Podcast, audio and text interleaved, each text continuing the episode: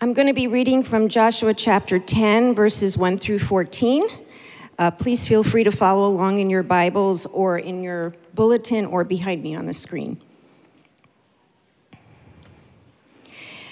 As soon as Adonizedek, king of Jerusalem, heard how Joshua had captured Ai and had devoted it to destruction, doing to Ai and its king as he had done to Jericho and its king, and how the inhabitants of Gibeon had made peace with Israel and were among them, he feared greatly, because Gibeon was a great city, like one of the royal cities, and because it was greater than Ai, and all its men were warriors.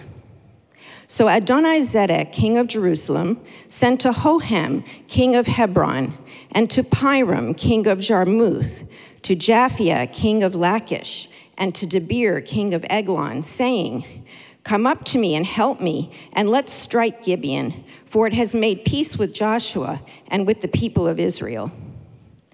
Then the five kings of the Amorites, the king of Jerusalem, the king of Hebron, the king of Jarmuth, the king of Lachish, and the king of Eglon, gathered their forces and went up with all the armies and encamped against Gibeon and made war with it.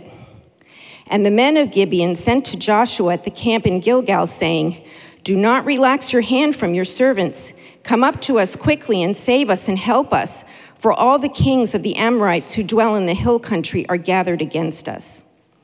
So Joshua went up from Gilgal, he and all the people of war with him, and all the mighty men of valor.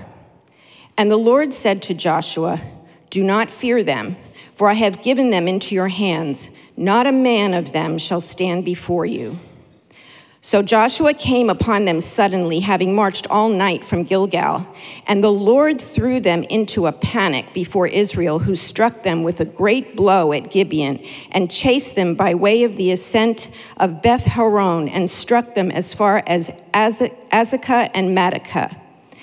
And as they fled before Israel, while they were going down the ascent of Beth Horon, the Lord threw down large stones from heaven on them, as far as Azekah, and they died. There were more who died because of the hailstones than the sons of Israel killed with the sword.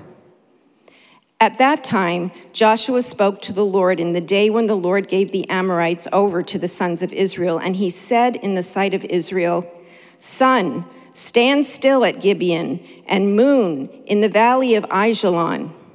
And the sun stood still, and the moon stopped, until the nation took vengeance on their enemies. Is this not written in the book of Jashar? The sun stopped in the midst of heaven and did not hurry to set for about a whole day. There has been no day like it before or since when the Lord heeded the voice of a man, for the Lord fought for Israel. This is the word of the Lord.